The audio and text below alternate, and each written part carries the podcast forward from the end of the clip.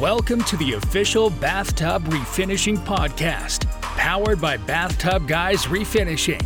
This is where we discuss the refinishing industry, interview owners and operators, and give tips to customers and entrepreneurs. Now, here's your host, Daniel Montalvo. Hello, everybody. We're back. We're back. Trinidad's getting his microphone. Yeah. We were kind of brainstorming stuff on these little pads here. Well, I was trying to, we're trying to come up with ideas for the second part because trying to keep it a little structured so we don't go back and forth to what we were just talking about. Um, but this is a separate episode, pretty much, because we're going to be talking a little bit more in depth about business in general, um, and uh, and stuff like that. So, I wanted to. Uh, so I have like bullet points and stuff. So is there anything sp- specific about acquiring clients that you would like to know, or closing sales, stuff like that? Well, it's definitely the close of the sale, but specifically, like, let's let's start out with marketing. Like, how, what are some of the ways that you found effective for yourself? I know that you're a big, you have a big social media presence, and I noticed, it, and that's how I found you. Mm-hmm. That's how I found you. So, I mean, your style is definitely unique. It's not the same common. They're not bad. Don't get me wrong. The before and after pictures, some of them are excellent, but yours had a little bit different flavor to it, and I like that. So tell tell me more about what what encouraged you to do that. What was it? Just your thoughts? Did you do it on a whim? Or Some of it is whim, you know, but it, I am of the mindset that like I think I should make stuff that I would like to see. Mhm. Um, I think the same way. Yeah, because it, it's just common sense. It's like, uh, you know, they're not going to give a budget to a movie that's only going to feed like one guy's fucking, you know, like personal preference. They make things widely broad and like likable for more people. So we're bathtub refinishers, so we can we can bore you with some boring before and after pictures of, you know, what was done and stuff. But I feel like people react to things that they like, and I I feel like the whole superhero thing started off of a whim. Um, that happened because for a while we were doing different types of posts on social media. Yeah. Uh, our stuff was always a little different because we we just why do the same thing everyone else is doing, you know? I know you were big on memes for a while. Yeah, I yeah. it. I, I I did the whole freaking meme thing. I got something in my eye. Okay, I'm good. uh, yeah, we did the whole meme thing for a while, and that was fun. I, I I like doing it, but it's because I like memes. You got to keep it fun though. Yeah. You can't be dull and boring and stuff like that. So well, let's just let's renovating fun. renovating is supposed to be fun. You you're supposed to. I mean, you're getting something better than it was before. You're you're renewing things. It's supposed to be a good time. You know. Hundred percent. And there's a lot of stress factors, and I don't want us at the bathtub guys to be a stress point. I want you to feel good and feel like, hey, like these guys have a sense of humor, but they also work and they do a good job and stuff like that. So the memes, the memes started because I just liked memes, so I just started making them. That's as simple as as it is. And the first one that I found effective was uh, the one of Tekashi Six Nine I remember you telling me about that and one. uh, it said like, "Can you believe that bathtub guys reglazing starts at 275, which was years ago when we charged 275." right. And I had a customer call me. He's like, "Oh my god, I loved your meme so much." Like, he's like, literally, I called because of the meme. And he's like, "Can you guys do like a tub and like counters at my house?" And we ended up doing it. Effective ROI right there. Yeah. you know what that took? Five seconds of my time. You never know who's looking at what you're doing, which is why I like to broaden the appeal of things that I do. And that was when the Tekashi meme was hot. Every uh, like every Oh, even yeah. McDonald's was putting out Tekashi memes. so uh, yeah, they were like, "Oh, did you hear that the Nuggets are two for five? Whatever the fuck, you know." Like, like, like it- it's and so so I started doing that, and then the whole superhero thing came about because I had a customer who was re- renovating her bathroom. She had us do the, the garden tub and a shower. I think maybe it was just a garden tub. Regardless, she tagged us in the picture of her remodeled bathroom, before and afters that she put on her personal social media, and she had tagged her husband.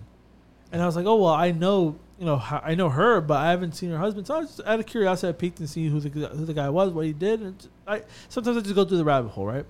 Well, his social media is just full of artwork, and I'm just looking. I'm like, well, like thinking to myself, is this something this guy does? I thought it was cool. I start reading his comics, and I think they're really, really cool. He doesn't advertise that he does work or anything, so I was just like, well, I'm gonna send him a direct message on Instagram, and I asked him, I'm like, hey, we're the company that did the tub for your wife. Um, do you think that you could come up with an original comic for us? And I told him I want it really campy. You know, I want it to be like very like on the nose to like old school superhero stuff, just to make it widely appealing and kind of a little cheesy. You know, I think that stuff is fun and I it's like cheese. different. Yeah, I like cheese. exactly. So, uh, and he made the, he made one, and it was. I mean, it ex- exceeded my expectations. I, I would, I love it so much that I made those giant posters of it. Yeah, I saw those when I walked in. Yeah, and I need to find a way to mount them because I want them. Actually, I was thinking about putting them in here instead of the hallway because I think it would look cooler. It would look nice right there. Yeah, but they're. I mean, it's awesome. Like I love them. I wonder if you had enough room right here to put them on the. They're just they're too big. Yeah. I Did got you 'em. Yeah. Also, I, I don't know because I use this space for like general stuff. Sometimes I, I do like a different podcast sometimes. Mm. So I don't want it just to be about bathtub stuff. I kind of have the set like kind of general. What I Mm. do want to do eventually though is get like a little bathtub and put it there, uh, just because I think it'd be cool. But uh, like I have the little bobbleheads and stuff. I just think it's cool. Um, but yeah, that literally just came off a whim. I was like, well, let me ask him if he'll do something for me. I didn't know the guy was gonna get back to me. And he's like, yeah, cool. Sounds like a really cool idea. I'll brainstorm some stuff. Haven't didn't hear from the guy for like a month. One day he he just sends me all of them. He's like, here, I'm like, what? That's it? He's like, yeah. I'm like, well, can I pay you? He's like, well, I don't really need you to pay me. And I'm just like, well, Nah, man, that's work, man. You I'm gotta get like, paid. well, he's like, well, I'll accept the tip if you want. And he sent me a PayPal link. And I sent him 300 bucks. And he was like so fucking enamored by it. then, so we're on this big superhero thing now.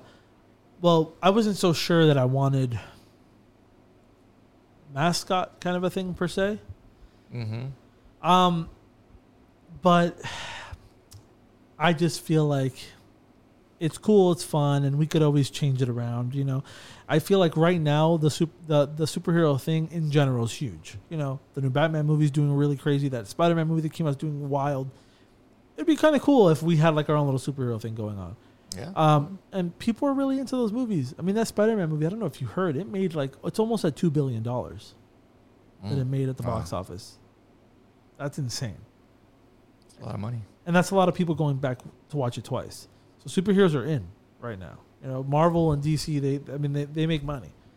So I'm like, all right, well, I guess my advertising focus for this year, at least, and maybe continuing it on, is gonna be the bathtub guy.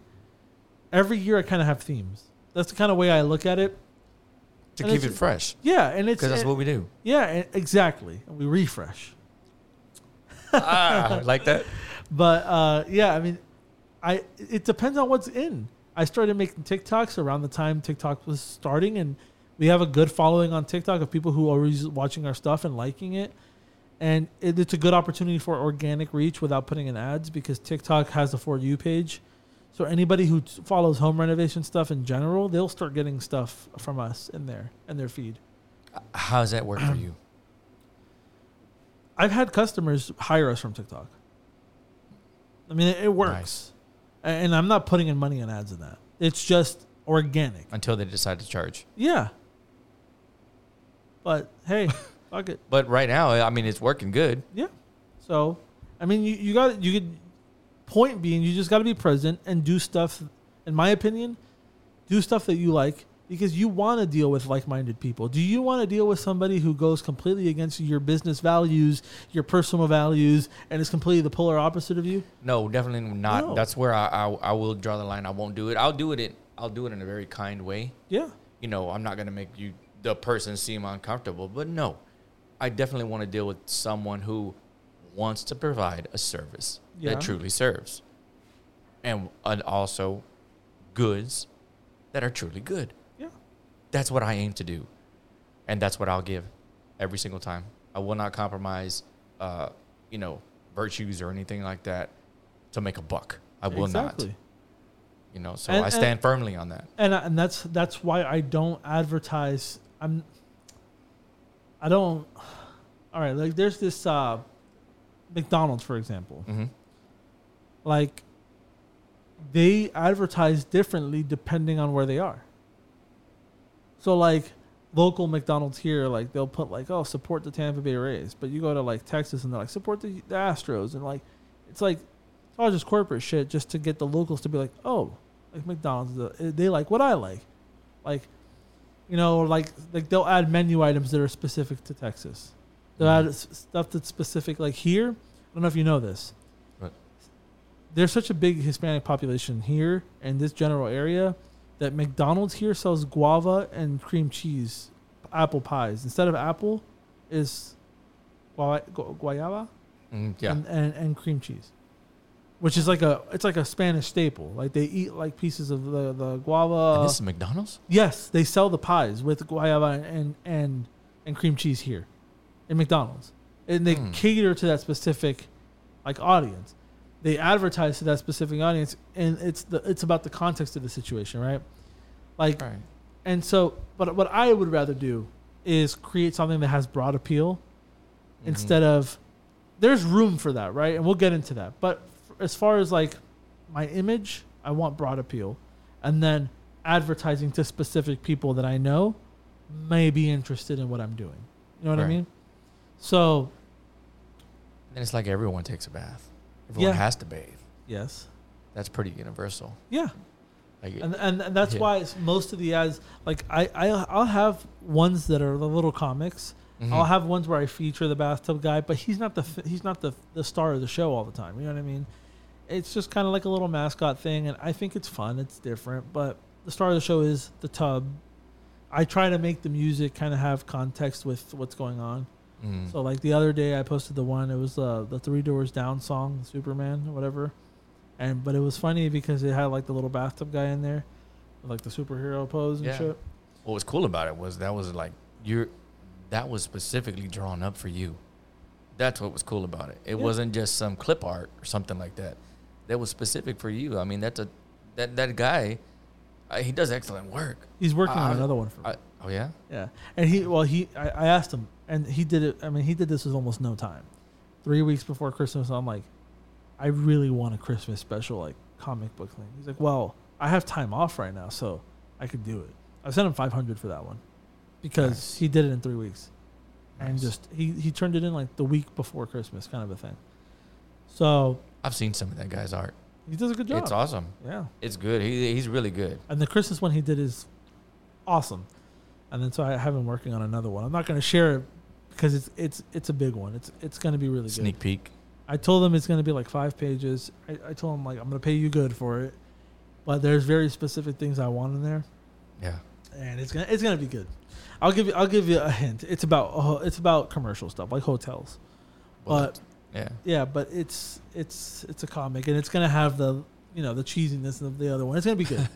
um, but yeah, marketing in general should just be stuff that you like, stuff that you think other people would like, and and you know if you can't think of stuff, ask other people or look at what people are watching, what they're responding to. Um, you know, or just you know go on Instagram, go to Discover, look up contractors and see which ones are getting a lot of likes, which ones are getting a lot of views, and what they're posting, and and kind of just try to recreate that. Utilize tags if you're on social media. Instagram and uh, TikTok are really big on tags Mm. because when you tag something, like let's say you tag home renovation, if somebody searches home renovation, that's how the engine, the search engine knows to feed that to you, because it's in the tags. If you just post a video with no context and no tags, it's not. It's never going to get fed to anybody. Yeah. True. You have more reach that way. Yeah. And so, um, you know, that's one way of doing it. Now, uh, that's for like marketing and brand building. You know, you want to come up with something that's whether it be your logo, if you want to, you know, I am also partial face of the company kind of guy. I make little clips where I, it's me, but Mhm. I also I also have, you know, the, the comic, and I I think having a face to a business is very important because it gives people comfort knowing that they're talking to a real person which is big nowadays. Yeah. It's big. It's huge. when I get a call from a customer who saw us on Instagram and like, "Oh, you're Daniel. I saw your video," like it makes them feel like okay, like this is a real person who's actually doing this, and I'm not just talking to some faceless corporation. You know? Or you're not getting a call center. Yeah, that's another. Gonna put you on hold forever. Yeah. oh, oh, did you say you want a commercial? Oh, I'll transfer you. And you're waiting and waiting and waiting. And then, oh well, uh, I can give you information on commercial, but you have to go to commercial sales to get the real guy. And then you're just like, Wh- Especially when you you've been on hold for a few minutes, and the music is boring, or Yeah. no music at all, and just some strange beep in the in the background. yeah. Or you, you, you they start playing songs from the '80s, I like it. like synth. I like 80s songs. though. Me too, but like, I don't want to hear "Careless Whisper" on the phone, man. I'll listen to it. I'll jam it. It's cool. All right. but but yeah, uh, the the the main point of all of this is just you know, as far as marketing and brand building, just don't take yourself too serious. There's there's enough of that. Just have have fun with it and do things that you think other people would like because Yeah. they may they might they might. Go to smaller contractor pages and look at all of the self seriousness that you see. Like, we're the experts, and we're the best. Everybody we, says that. we provide the highest quality. Everybody's using the top products. Y- y- yeah, well, but exactly. So it's like you expect me to believe that Mister fucking ten followers has better quality than the guy with a hundred thousand. Like even if he does, the numbers aren't looking like it's backing that up. So you differentiate yourself with the types of posts you do, who like who you're you're targeting. Try to make it kind of broad, but also do stuff that you like because like-minded people are usually people that you'll have some sort of repertoire with. You know? Yeah, yeah. It, it, it, one of the things that we were talking about earlier was uh, off camera. Now we're talking about it on camera. Risk, Yeah. like that's that's part of risk. Taking a risk on, you know, you didn't know how well it was gonna do, but you saw the comic, you liked it. It's big right now. It was- Hey, you used it. it was a risk and people love it now and i had you know what's funny is the other day i was uh i was out with with my fiance Mm-hmm. and i get a call from a gentleman and he i mean he had no context like he didn't know that we were running these ads Yeah, word for word he's like i feel like bathtub guys just reminds me of a superhero flying in to make my wife's uh, uh, bathroom dreams come true and i started laughing and i'm like have you seen our ads that's And- what I was gonna ask. and he's like, he's like, what? No, no, no. I found you guys online on on uh, uh, on your website, and I just called the ad, and I'm like, I'm gonna send you some of them. And he he was like, oh my god, that's exactly what I was thinking about. Like he was like, it, it's it's like it's even cooler Yeah. than I thought, and I'm just Yeah. like, I'm like, that's pretty awesome. you It know? is. That's It pretty is. awesome. It is, especially when when that's what you wanted to do. That's what you're accomplishing. You accomplished it. Yeah, You know, so that's he's a, he and he's a really good guy. We did the job for him already. It was yeah. pretty good. It was one of those uh, full bathrooms where like the tub and the, the tiles around the entire thing. Mm-hmm. and uh, yeah, it, th- that guy was he was really cool. Um, he owns like an olive farm. Yeah. Yeah, it's called I think his, his company's called Olive Systems or What do you something like what that. What do you call that? An olive rancher? Maybe. What do you call that? Is don't olives grow on vines? Trees. Oh, I don't know. Regardless, the olive farmer guy loved it, and he he was a really cool guy. And then you know, the ads were just. It's kind of cool that he could just get bathtub guy, and he's thinking like bathtub guy, superhero, like that'd be cool. And then it's like we were already doing it. We're on, we're on top of it, you know. But it, it was a risk. What if I paid the guy three hundred bucks and nobody liked the ad, and then I felt stupid? And what's the nemesis? Mr. Gross, right? Yeah, Mr. Gross. Mr. Gross. That's one of them. I think he's coming up with another villain for me. Oh yeah. Oh yeah, There's all there's always a battle. yeah. You never know what's gonna happen to the bathtub guy, man. He might run into some, some craziness. uh, but but yeah, and then as far as like where to do your ads, and this is probably where most people are like tuning in, like oh shit. Yeah. Um, Google ads are severely underrated and underpriced. Like, and there was a time where Google Ads was super cheap, but it's still where the return on investment is just too dumb to pass up. Like, you need to be on there. You need to learn how to utilize this. I, you know, I can help you to a certain extent personally, Yeah. me, you one on one. Yeah. Um, but as far as like people out there, they need to Mhm. know like you need to watch YouTube tutorials. You need to actually learn how to do this, and you need to risk like we were talking about trial and error. You need to make sure that you're invested in this because you are going to lose some money trying to tweak and figure it out. You're not going to run an ad campaign that you've never touched or ran before the first time flawlessly.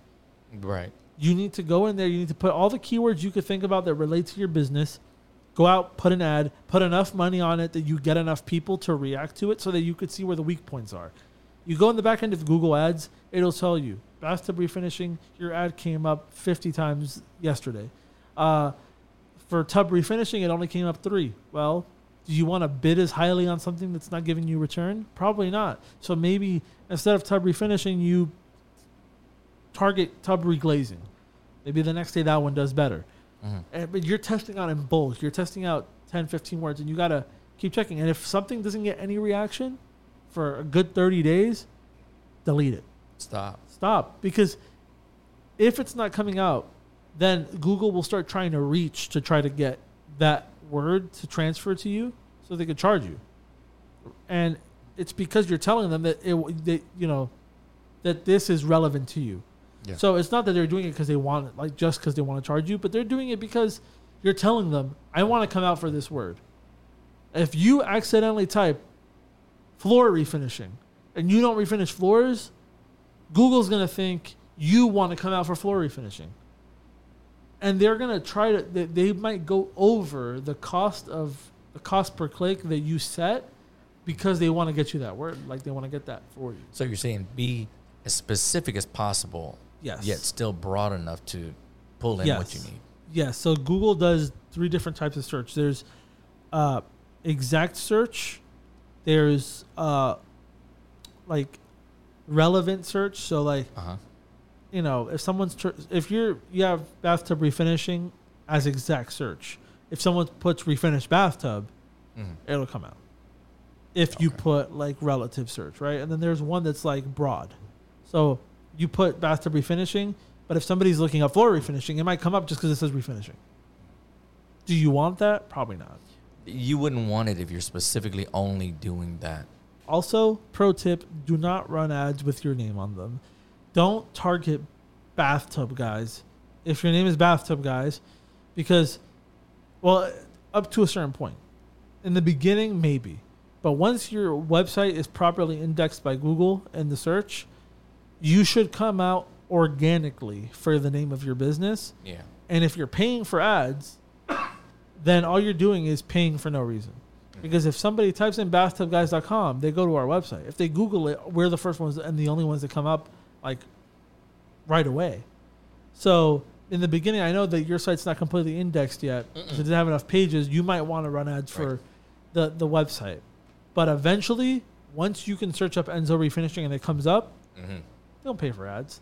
Yeah, it's in the process of being uh, uh, built up right now. I mean, Yeah. it's you can search it, but you have to directly go to there. Yes. You know, so no, right now it's not Googleable, uh, so to speak. Yeah. You know, it's not going to pop up. And then in your advertising, something that I would recommend is is if you have a baseline price, advertise it. Yeah, Or Which some, the price will be on there. yeah, I, I'm going to put it on there because, you know, why am I going to hide my price? I mean, if you ask somebody, you're going to tell them anyways. So why would you want to hide it? exactly, and, and it gives you a leg up on competition because competitors tend to hide their prices for some reason, or other refinishers. I, I don't really see them as competitors. I just see everybody as like we're just trying to do the same thing, guys. We're all trying to refinish tubs. It's just you know you, you, you get into that mindset where everyone's a competitor. I- They're not. Re- they're not really competition. Like they're just other people who do the same thing. Uh, That's all. yeah. So, but other people who do refinishing around here tend not to put their prices out there. And sometimes people just want to know about how much it's going to cost. And if you give them an idea of how much it's going to cost, Well, then they're just going to call you because you're the only one that had a price advertised on your website or on your ad or anything. Mm-hmm. And, if, and and you just make it clear that it's a baseline price or a starting price or a from this price or, you know, like that's it. That's all you got to do. You don't have to. Uh, Excuse you know, me, I get that dry throat. you're fine. You don't have to. Uh, you know, you don't have to go crazy, and like, just hide everything, and then people get surprised by your price and think it's going to be less, or people start trying trying to nickel and dime you. And I still, I got one of those this morning. Someone trying to nickel and dime me. I got one yesterday. Remember the lady with the I tub heard that enclosure? one. Yeah, Yeah. it was kind of ridiculous actually. Yeah, well, she wanted us to do a tub enclosure, which is the tub in the walls for 400 when our ad is 475 for a standard tub. You'll get some of those sometimes, but you know what? You weed out a lot of them when you advertise price because if you advertise price, they know at the very least I'm, I'm spending 475, Right. which is what we're charging at this moment. Mm-hmm. That might change. We're still in the trial phase, so that might change. But they know at the very least that that's what that's what I'm. At I'm least you're honest about that. Oh yeah, Most people won't be. They're like, no, that's it. That's the way it is. But no, you got to be negotiable. yeah. You got to be negotiable. I'm not saying like, you know, chop your prices in half. I'm not saying that. Don't, don't do that, because stuff is getting more expensive a little bit. Um, either way you go, you choose refinishing, surfacing, glazing, whatever you want to call it. You're still winning. Yeah. I And mean- and so like, you know, she tried to lowball a little bit, and, but we we get people all the time who just look at the price and they're like, "Well, I saw your ad for 475. Can I get a quote? Send a picture. It's usually 475. It needs to be stripped between 550 and 600 is where I'm where I'm Yeah. charging. I showed you that one. yes. That should be a pretty good job there, but um, again, we're still we're still we're still trying it, but like we were talking about the other day, um, we're talking about how you go about raising prices. I think Mhm. this is very important for people to, to know because I told you our way of doing it. I'm gonna t- Mhm. I'm gonna share right now. Mm-hmm. Go ahead. Um, so I think that if you're gonna raise prices and if you're concerned about people not like not responding to your price change, I think what you should do is set up what I call a buffer. So you set up about two weeks is what I recommend of work and just pile it on, wheel and deal just to get the days in, right? You know, if you can charge full price, take it. If somebody wants 5, 10, 15 bucks off, do it. Just get the job on the books, right? And you got your morning and your afternoon appointments booked solid for two weeks. And what that does is that it gives you a solid two weeks where you can test out new pricing for the third and fourth week. Um, and then that way you have all this buffer time. You see it's not working out how you think, start high and then lower. Don't incrementally up your prices by 10, 15 or 20 bucks. There's no point. Because what if you raise it to 475 and everyone's responding and you're getting a lot of sales? Well, then what you know, you would have been Something like to think about. yeah, you would have. What if you would have just gone to 400? You would have think, oh, this 400 is it. I'm not going to go any higher because I don't want to risk it. You would have never known that people would have been equally as responsive at 475, or maybe a little bit less. But you're making more money on every job, so what the hell do you care? And just to prove your point, two twenty five I think was the the price of a standard bathtub years ago, Yeah, about and it that. hasn't really raised much. Yes, it has, now there's better there's better product on the market now. Uh, you know, sprayers have gotten better, Yep. machines have gotten better. You know, technicians overall, the industry has gotten better, yeah, and we need to start charging accordingly. and we need to differentiate ourselves from the trash. If you do a good job and you do an honest job, charge accordingly. 475 to some of the people who spray tubs are like, I could never charge that. Nobody would ever pay that here. Well, you know what? I've been told that. Well, we, we exactly. But you know what? There people pay for reputation. People pay for people who do a good job. It's just about how you market yourself and when people hit you with the well, that's too expensive. Well, you just can't afford it. It's not that's too expensive. Like, you know, it, it's just that this is like you're, you're not a fly by nighter, man. No. You're, you're like you know your costs and then you price it accordingly. I'm not saying everybody needs to charge that much, but if you do a good job and you're consistently consistently getting work out there and you could test a price increase that would overall make you an extra thousand dollars a week, why wouldn't you? Out of fear that you're suddenly your phone's suddenly going to stop ringing, It's fear. it's fear. But It's that's fear and that's why- fear-based, and you can't make fear-based decisions. That's why I, I very strongly recommend going ahead, putting a two week buffer, testing prices for two weeks, and you advertise the price high, Yeah. and then you wheel and deal and see where the sweet spots are. And then you slowly start, okay, well, I filled up the third week, so now maybe it didn't really work at that price, so I'm going to try 450 now. Okay, 450 seems to be working a little bit better. Mm-hmm. Uh, I'm getting consistent jobs here, but people don't want to pay as much for the stripping. So I got to tweak it and adjust it and just make sure that overall you're making more money.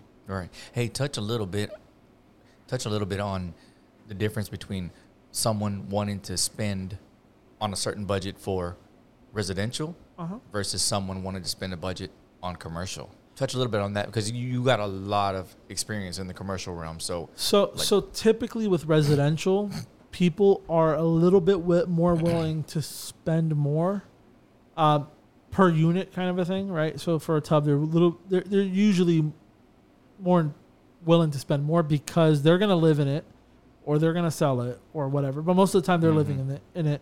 They want it to last a long time. So sometimes those people are willing to spend more and kind of just take prices at face value a little bit more Mhm. commercial they expect a discount from the jump now a discount does not have to be $100 off a unit don't do that why would you do that that's ridiculous. that is do literally ridiculous Yeah, don't do that. Some people a lot of them i would argue do that because they're like well yeah i know i charge 375 but if i charge 275 and i did five in a day well i'm making enough money well you're only making enough money up until the point there's a problem Well, they're only half thinking about that. You know, they're only half thinking about that. They're, li- they're looking. That's short-term gain. yeah But in the long run, it's gonna, it's gonna, it's it's, it's the difference between having a, nutri- a nutritious meal, you know, which is less food, but it's more nutritious, so it's gonna last you longer. Other than having a big meal filled with no nutrition, and you're gonna be hungry in the next two hours. Well, here's the question to all those people: What happens when you are banking on, I'm gonna make a thousand dollars in profit this week if I do them at 275 for a week, doing three or four a day or whatever. What happens when you got to go back for one? Your margin is no longer a thousand dollars clean.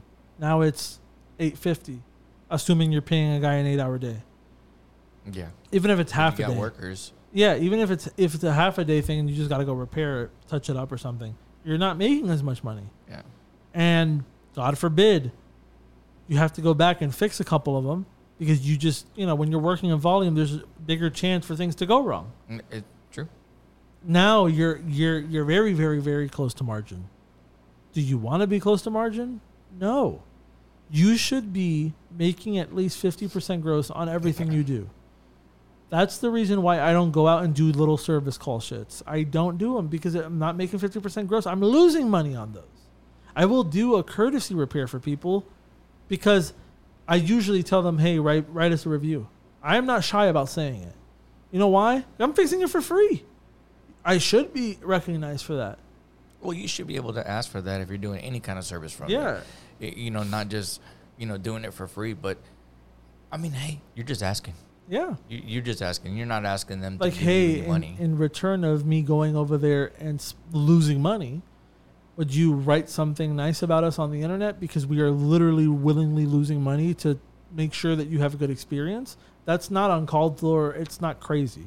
Yeah, no, it's- no, it's not. It's not crazy. Yeah, and that, that's what I typically do. I think all those things are important. Like commercial, they they come from the aspect of like, because they're used to working in volume. Well, you know, they're they're calling a distributor, and the distributor's telling them, "Oh, well, if you guys need hundred mattresses, you know, it's going to be this price. But if you buy 150, give you this much."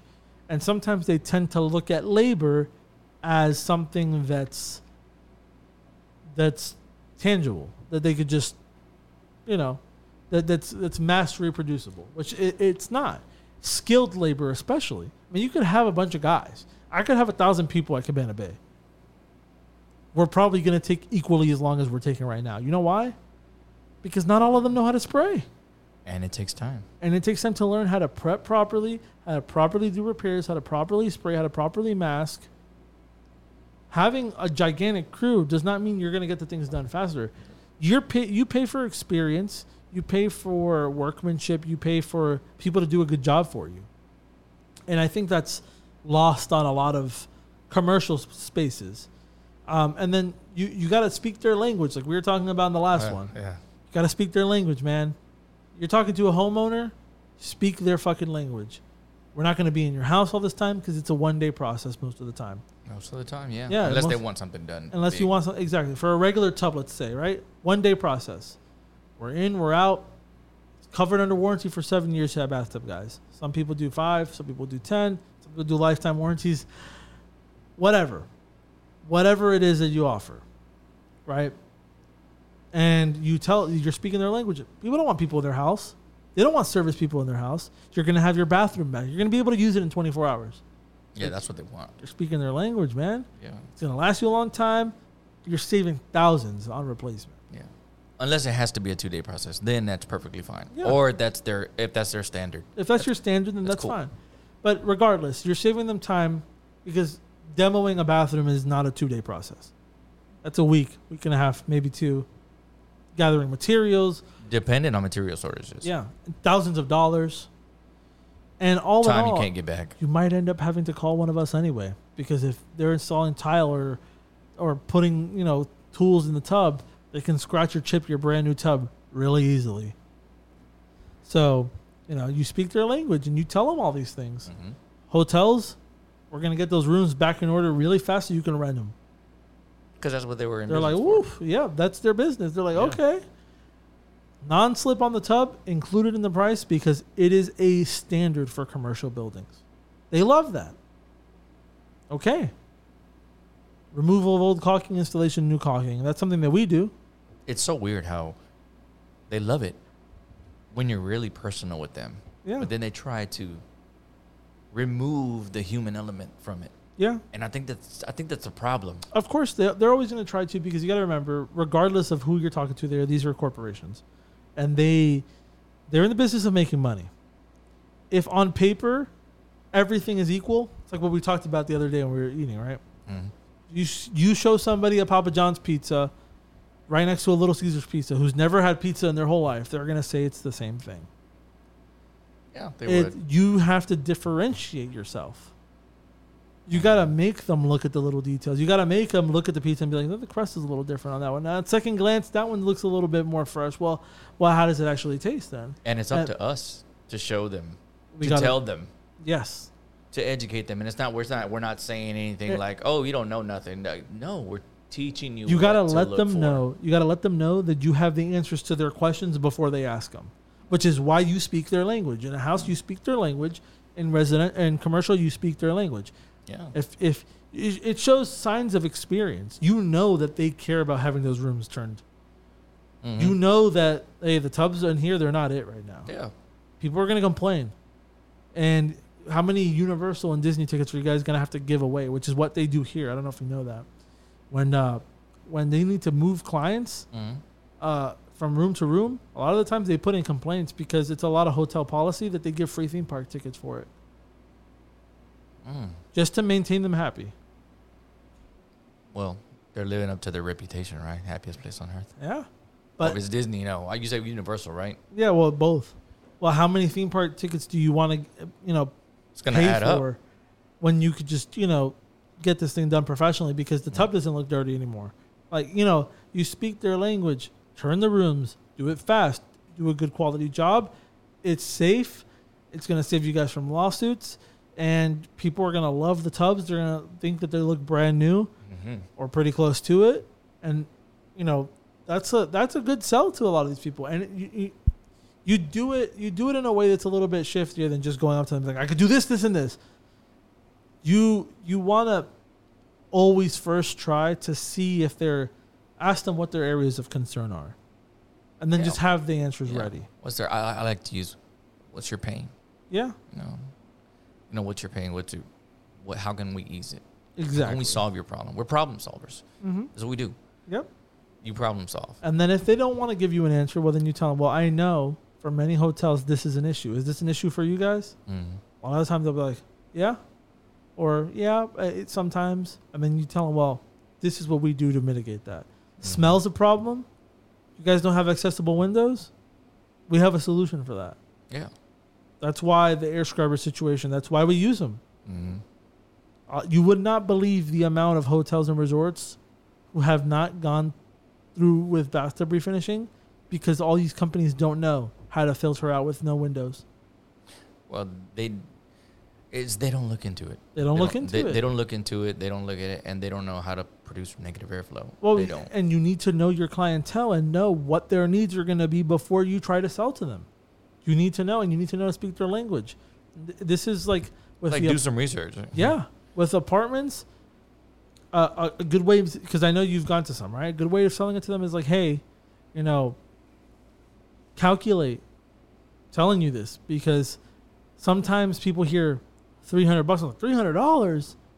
Listen, calculate from their lowest tiered room, their high their highest tier, tiered room, and then their mid tier room. The Mhm. monthly rents just about right, which usually is on their website. Add them all up, divide them by each other, come with an average, right?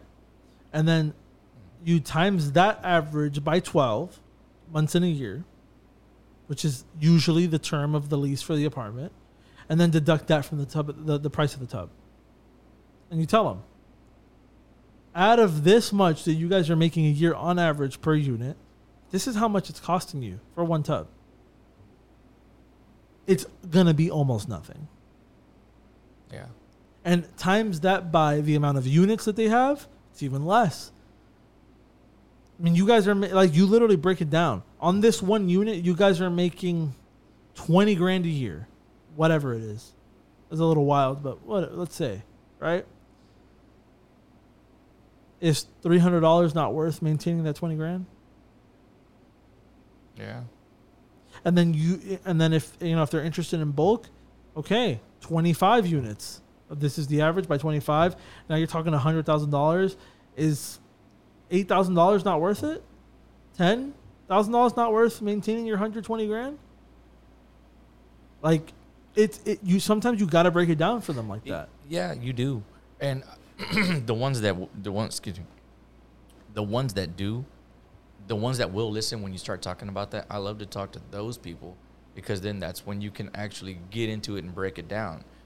The property value at this time for this property is this. Over time, it's going to devalue this.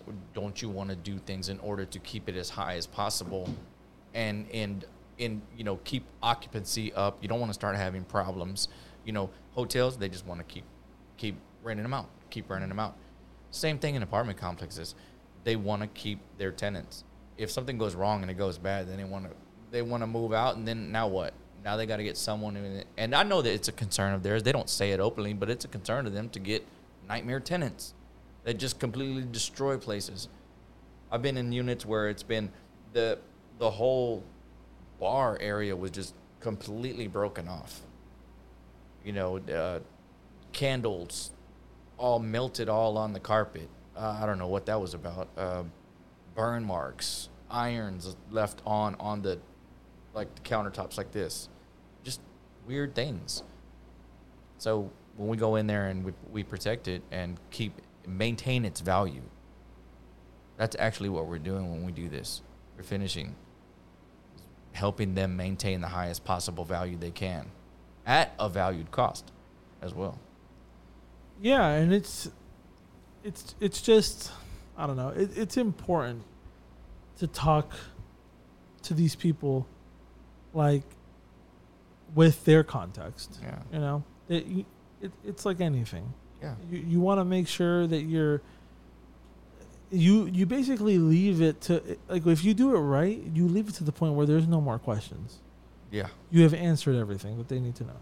You know. Yeah, that's So- what that's what you want to do for them. Basically, you want to give them everything that they need to know because that's an issue as well. A lot of people don't know what to ask. Mm-hmm. They don't know what to ask. All they know is that does it look clean and shiny? That's Mhm. all they know. Well, you, you can get clean and shiny anyway. Yep. This is the best way that I can think of. Can't speak for anybody else, but this is what I Believe in. can do. This is what I've tried before. This is what I've done in the past, and this is what I found works the best. You know, for my for my standards. Yeah. Someone else may have different standards, but I want guys that are watching this show to use that. Don't be afraid to go and talk to these people. Don't be afraid to like, you know, touch touch on touch on points. Have key points and go in there and talk to them. Because I do. And sometimes it doesn't work out where they just want the cheapest guy they can come in and do it under 150 bucks. But the problem is they keep on doing that every unit every year they keep doing it. It's different in a hotel setting. You know, there's like multiple cleanings going on, but in an apartment complex, why would you do that? So cheap every year.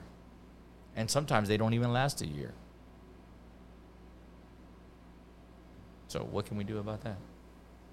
Sorry, I'm having a, a issue on the field right now. Oh, Uh, he has had. that's why I tried to keep it going. I didn't want there to be any awkward space, but I, I knew you were onto something right now. Yeah. You're working. You're working still right now. I'm too. still working. I'm not trying to be rude or nothing. It's just that you know we're we're what is it Tuesday, the middle of the week, early in the week, and uh, this looks like solvent trap to me.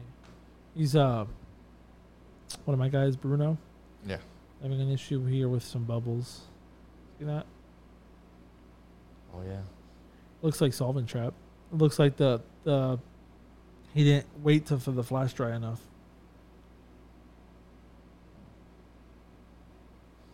Uh, Was he doing multiple units at a time? no, he's just doing one. That's why he's concerned. He's like, I don't know what I did wrong.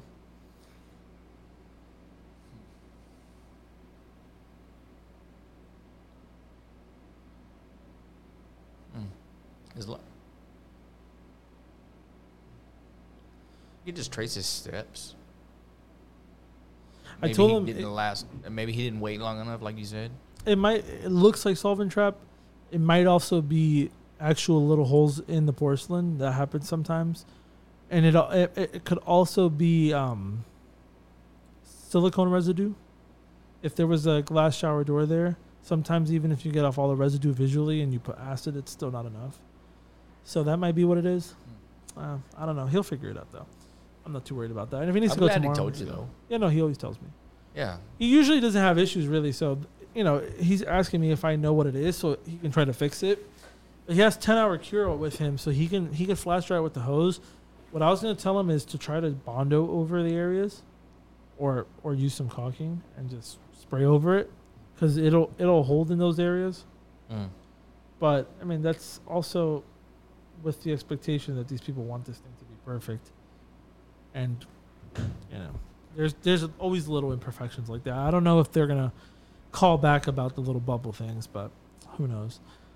But anyway, and that's another you know important thing we could talk about is, and when you when you're getting clients setting expectations, I try to refrain from using words like it's gonna look perfect, it's gonna look like brand new, it's gonna it's gonna look as close to brand new as you can get without costing the brand new price. Mhm. Yeah, well, that's what you want to do. You want to word it the best way because, you know, people pay attention to what people say. And in the service industry, you want to say what you mean and mean what you say. You don't want to just say whatever Yeah, and, to and- land the job. Exactly. And one one really important thing that I want to throw in there is that there is a lot of variables in renovation and construction in general.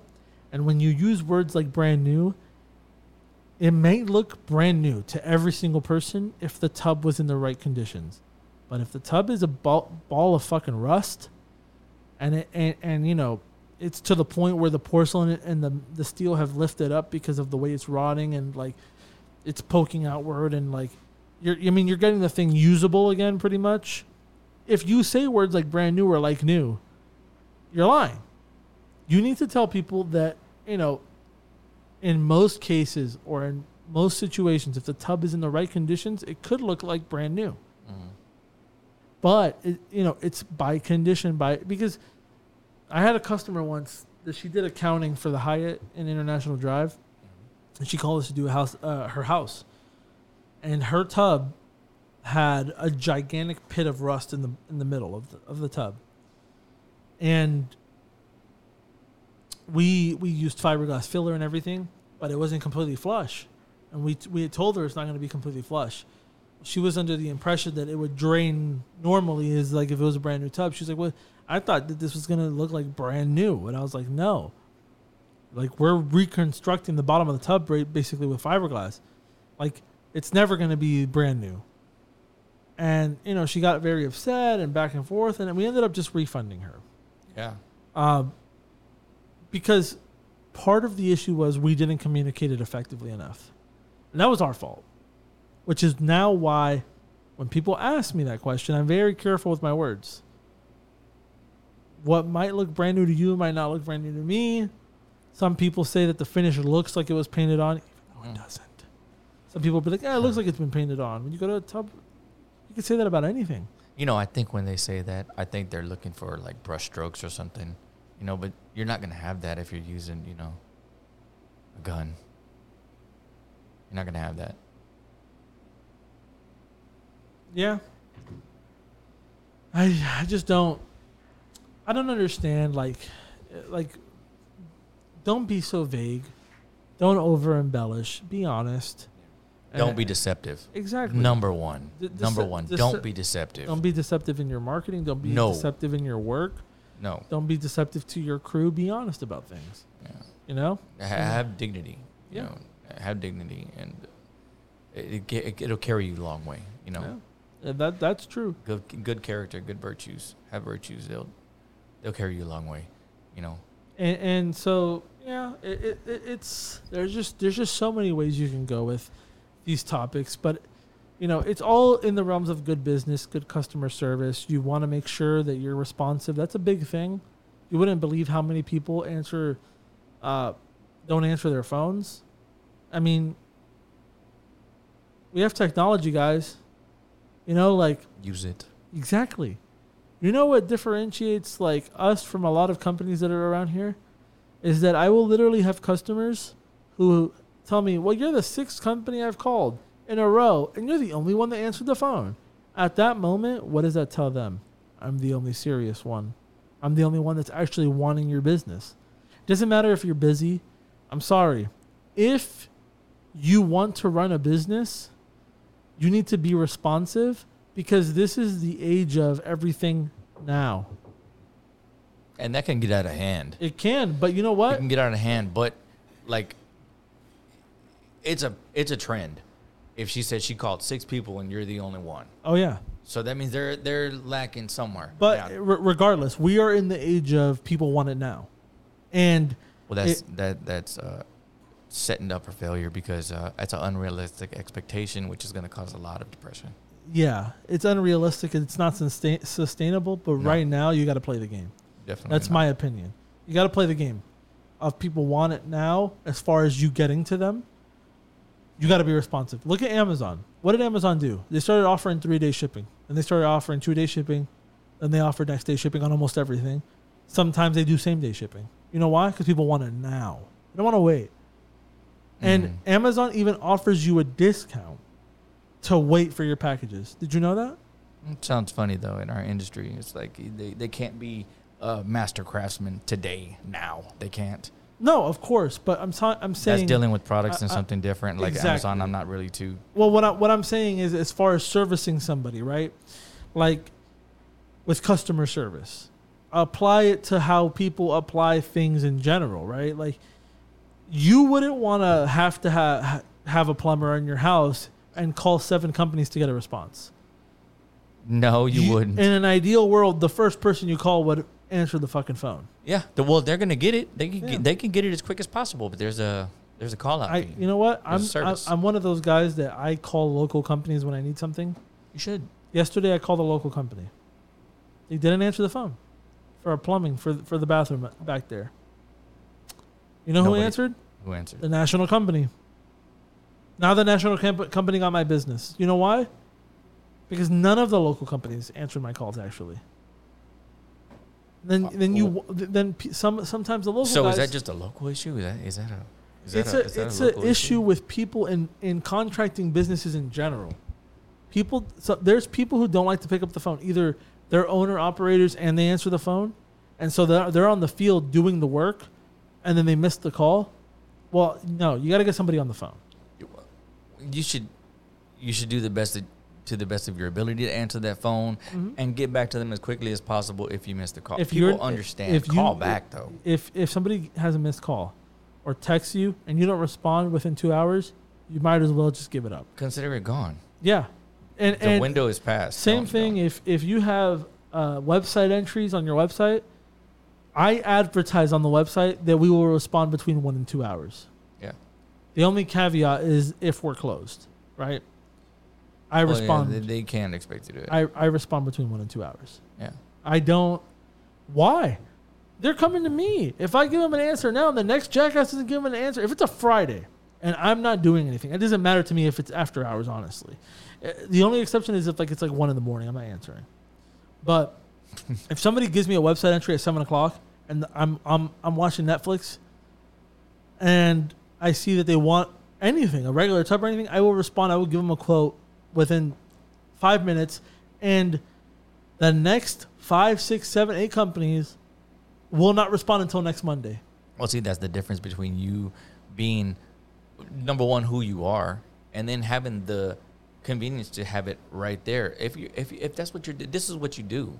Yeah. You know, like if you're sitting there watching Netflix and you do that, right? If it's like one o'clock in the morning, okay, completely justifiable, right?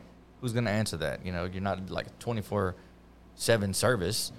You know, no, can't be calling your guys out in the middle of the night. Well, like well, that, not- unless that's set up. All I'm saying is you're not going to call the guys. out. Obviously, you're not going to like as far as actually doing the service. No, obviously there's you have to be reasonable, but your responsiveness should be at the top, at the fucking pinnacle of what you do as far as advertising, because responsiveness sells. Yeah. Wh- why do you think that all these giant companies no longer put you on hold with like with like just waiting around with music playing in the background? They have like the automated system that talks to you. Well, it's because they've done research and they know that people lose interest just sitting around waiting. So they try to like they try to get you to talk to some. it- it- It's a it's a dumb system, but they try to get a responsiveness so that they can get you the right person and still have a buffer between you and and, and the representative. The the important part of it is they're trying to get an answer for you. And and when you're when when when somebody's coming to you and saying, "I would like information on getting a bathtub refinished," Cool. Let's talk. Exactly. That's how it's got to be. It's got to be like if they're right in front of you. Yeah. Because if a customer came right in front of you and was like, hey, I'm interested in doing a tub, you would give them all the information right there. Even if it was 7 o'clock at night. If you're at a bar and someone's like, hey, how much would it be to do a tub? I do that all the time. Yes. When I talk to people and they ask me what I do, I tell them. Why do people, why do people like be like, well, it's Friday. I'll, I'll answer on Monday. And then they call on Monday. It's like, we already found somebody. You know why? Because you didn't fucking respond. You need to, responsive, respond. responsiveness is very important. Look, I'm in the middle of a podcast, guys. I own a fucking business. I own a fucking business. I answer the fucking phone. I don't give a fuck. I'm sorry. I know it's it, sometimes you know. Some, I, I know we talked about it before, so you're cool with it. What? I'm I'm I'm looking on my phone. I'm making sure everything's all set. I'm making sure that there's not, you know, I'm there. There's not anything crazy going on. I'm monitoring my guys, people who are texting me, customers. I literally booked an appointment while I was sitting here. I don't, I'm sorry. I need to bring this up because I, I just feel like this is very important. Okay. You need to be very, very, very responsive, and it's underrated. I'm glad we got to this point. It's underrated I am to too be because there there's some things I want to talk about. The hustle culture. That's well, yeah, it, it's Yeah. it's underrated to be this responsive. You need to be responsive. yeah. They they need to do it now. Like, tell them if you're in the middle of a spray. Okay, yeah, you know. You don't want to keep stopping every five minutes. If your phone's going off that much, hey, great. But you know what? If your phone's going off that much, You need somebody to need get on the phone. to be on the phones. You know, so you're making enough. Mm-hmm. So don't worry about that. But don't be, I'm really big on the, don't be busy just to be busy because if you're busy, you're not being productive necessarily. And if you're and if you're busy enough to where you can't answer the phone, but you can't quite afford somebody, your voicemail should be like, "Hey, I'm very sorry we missed your call, or sorry for the inconvenience that we couldn't get to the phone. Please leave your name and number, or text us, and we'll get back to you within an hour. The difference in what you said right there was or text us Yes. and then they'll get back. Because if your voicemail doesn't have anything, I'm sorry, No. but you're gonna lose on a shit ton of business. You will. yes. You will. Our voicemail, I ha- I hired a voice, I hired a voice actor for it. Oh yeah. Yeah, it's professional. You want to call it? Call it. All right. You got to you got to call me so I can show people what it sounds like. All right. Let's do it. I'm telling you, it, I'm glad I'm glad we got to this part of the conversation. Honestly. we're always gonna get to something good. We just got to keep talking. It's just to me, man. It, en- enough people don't value like I Really? told you, man. They mac and cheese. That's what they want. Instant. everyone wants. and they're instant. not willing to put in the time to get something good out of it. Yeah. They're not.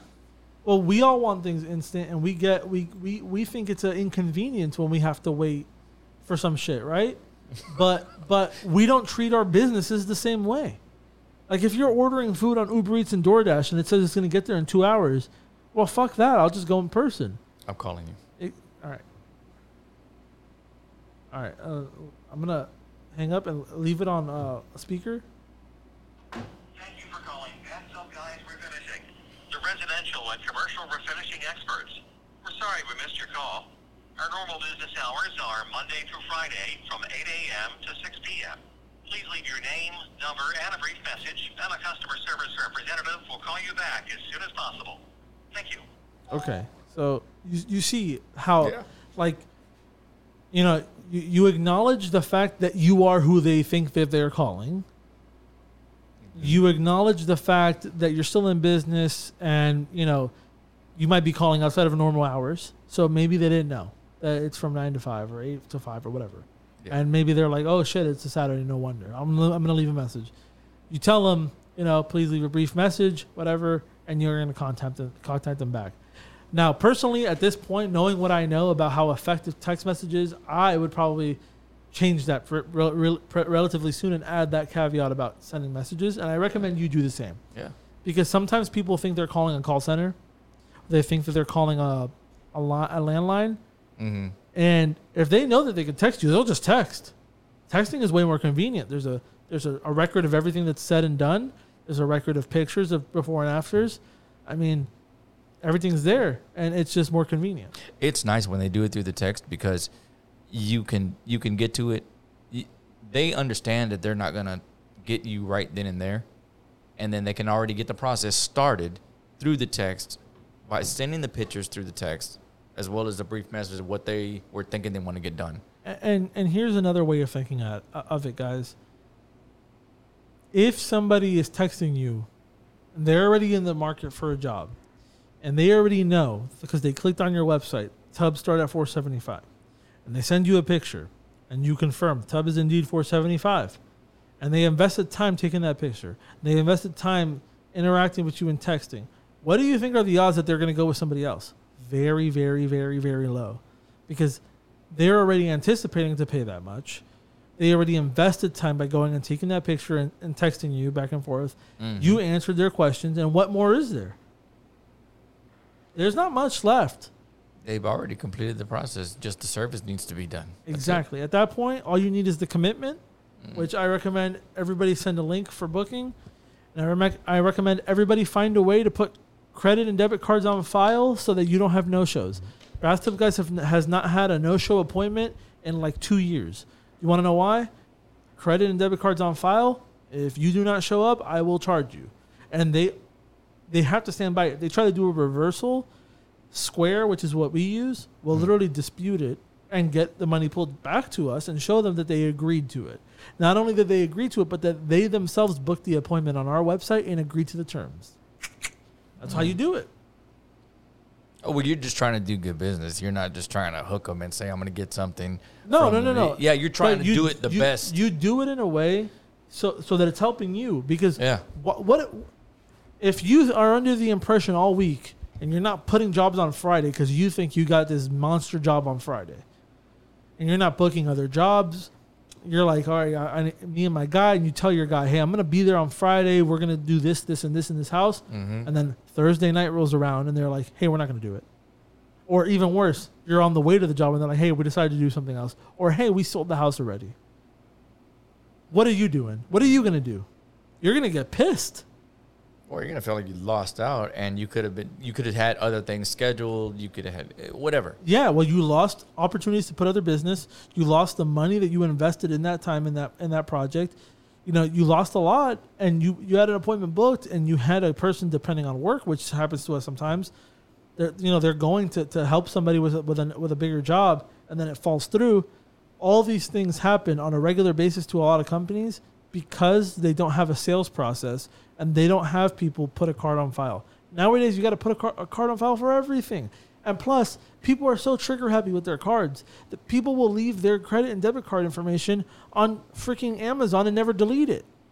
Like they just leave it on there. Everybody, nobody, like, there's just so many safety features in place now that if something fraudulent were to happen, they could just call the bank and have it reversed, realistically. So you make them put a card on file. You save that card. If you want, you could even say we, we, we don't make them do it. We only put it for no show protection. But you could, and I've had customers. Sometimes I ask them, "Hey, would you like to add the card for future purchases as well?" Sometimes they want to do that. You know why? Done with the project. they don't want to have to do it twice. You automatically bill them. Send them the bill. They don't got to type the card in more than once. They're busy people. Maybe they're on a flight that afternoon. And sometimes Bruno, he gets surprised because he's used to a lot of smaller jobs with like customers being kind of on his desk a little bit. Mm. We get a lot of jobs from people who are flipping houses and residentials, but a lot of people who are flipping houses. And sometimes they're on a fucking plane to, to New York and all they want is a picture of the tub on the plane Wi Fi and sell, charge me. Okay, looks good, charge me. And then when they come back in a month, they're like, all right, looks good. Like, that's it. Like, they're not even in the house. They give us a, lock, a lock box and we're in and out. Yeah, we just want to make it. We want to make it convenient and easy for them Yep. to get it. It's not too easy on our part, you know. It's not like I said, it's not mac and cheese on our part, you know. But for them, just to have, just to know what you're getting, what the terms are, the conditions are, everything that's going to be done, and the process, and a uh, show of completion, they're good. Yep. That's what they want. Then So- they do whatever with their property they want. Let me go ahead and check this voicemail he gave me because I, I think it might be the customer wanted to pay with card. Give me a second. Okay. I can play it.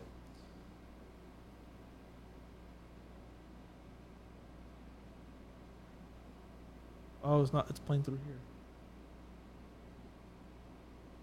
strip it, I cleaned, I primed, the back cloth, and everything was there. Uh, I did it for, you know, I coated four times with the top coat, and then when I was taking the paper and I saw those those things happening, He was talking about the uh, solvent trap thing that I was telling you about. don't know what that is. He doesn't know what it is, I but the customer meth accepted as it. well. I don't use, you know, xylene, so Okay. So okay, so it wasn't about that. It was about the thing we were talking about earlier. But he's telling me and explaining to me what it was. Yeah. And he doesn't really know why it happened. Um, customer accepted the job, which happens sometimes. If you get a customer and the, again, setting expectations. We don't set the expectation that it's going to be perfect. This tub looked like absolute shit when we when he got there, and now it looks a thousand times better.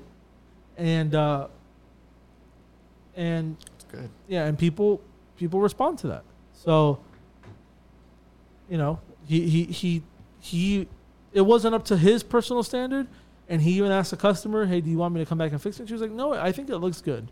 All right, So what I tell them is I tell them, look, you're gonna get something definitely better than it was before. yep, You're gonna get a solid product. It's gonna look good. It's gonna it is gonna be good. Um, and I tell them you're gonna have a like new surface. yep, I don't tell them anything like it's gonna be brand new because it's not brand new. If I say that, it's gonna be deceptive. No, I'm not gonna say that. You're gonna have a like new surface, you know, or like new factory finish. I don't even think I've said that before. Uh, I just said like new surface because it is like you're getting a new surface. You actually are getting a new surface. That's what I tell them. I just feel when when you use the word new too much, people think brand new. You know, unfortunately, and they don't think new to them. They don't think renewed. They think, you know, oh, this is brand new. When you tell them like, hey, this is like I this is how I word it normally. I say, hey, this is a cosmetic service. Mm-hmm.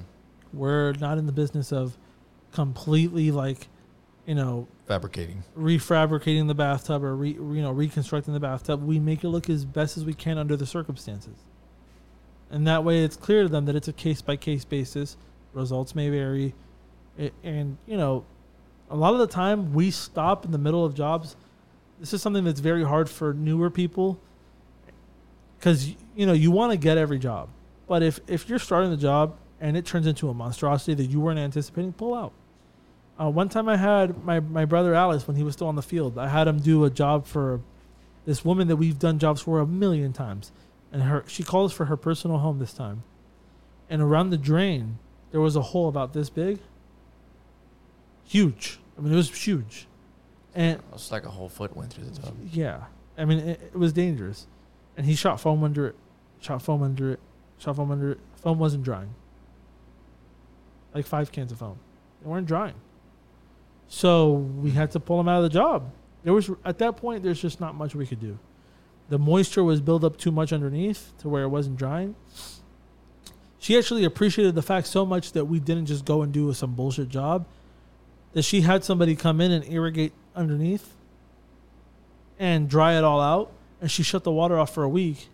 She stayed in one of her rental properties and then had us come out and fix it again. She And saw she saw the value in it. Yeah. She knew that if she got that totally replaced, it's gonna cost her thousands. yeah. And we ended up charging her like eight fifty for that tub. Yeah.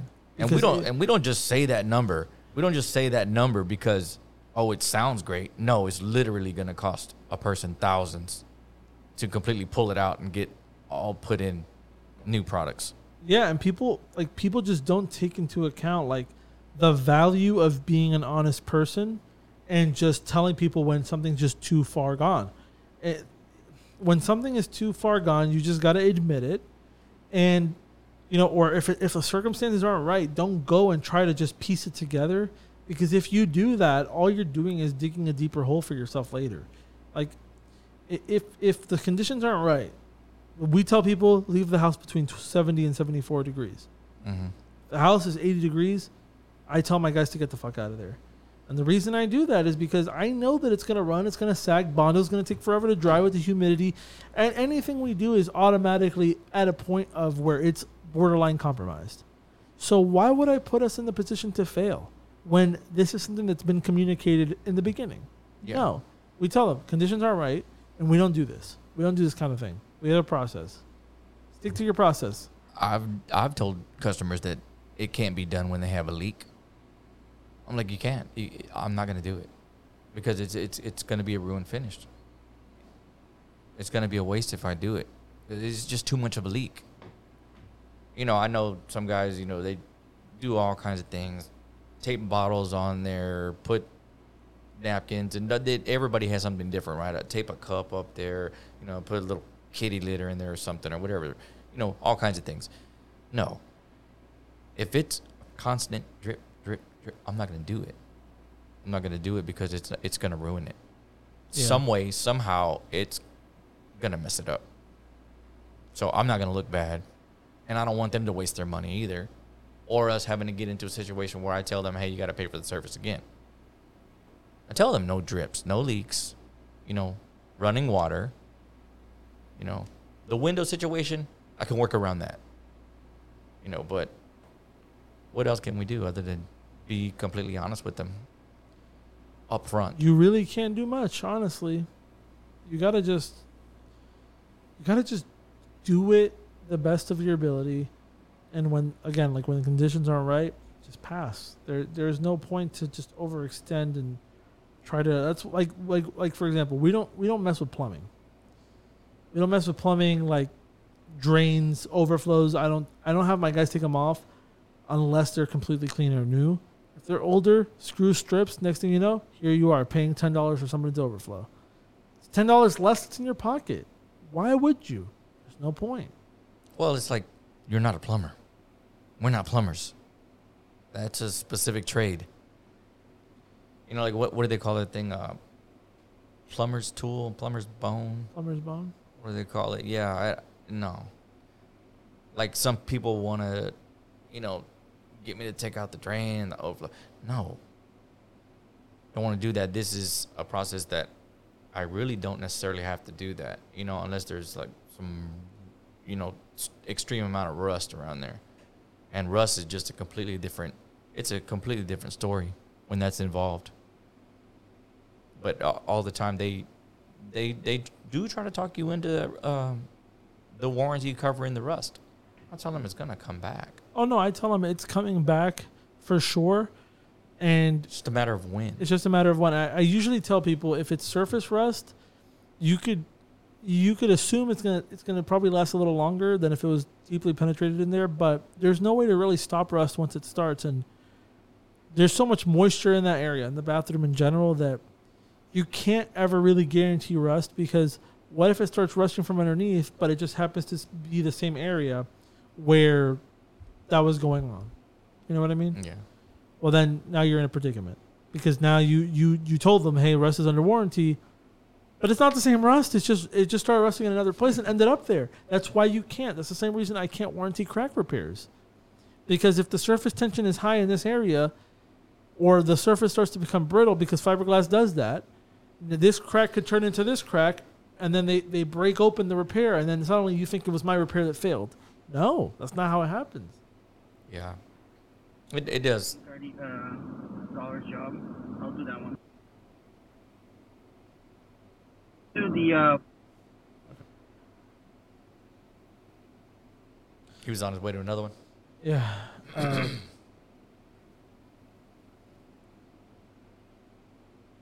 yeah, it, I I gave him the option of going to another job. This is something that it's good that we're on the podcast while I'm doing this.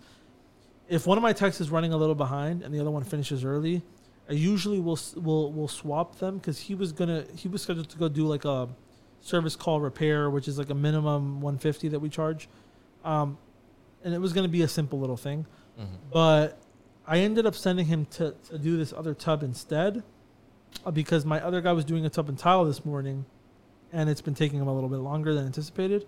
So I'd rather have my guy who just took longer go out and do a repair after and not have to do an entire tub with a repair. And he could, you know, he's probably going to be tired because he probably ran into something over there, which is what, you know, normally happens. Normally a tub and tile, he'll do it in four or five hours, but it's taking him a little longer. So Well, that shows good management skills because you don't want to. If your guys run into something and someone else is having an easy day, if they have good, you know, relations, which hopefully all teams have good relations, you know, and someone can, you know, maneuver around, help someone out, that's fine. You know, teamwork. Exactly, and and I'm just you know it's more it's more convenient for him because he's you know okay uh, I'll make a little bit more money on the on the day, Mm. and then my other guy doesn't feel like oh my god I got this other job looming over me that's going to be this thing that I got to be there. It's just a, a, a you know it's just a little repair, and this is a job that's so small that I know and I know the customer, Mhm. and you know we did the tub and he damaged it, and I'm charging him a service call fee for the chip that he made, which is about this big, huge fucking drop something in the tub.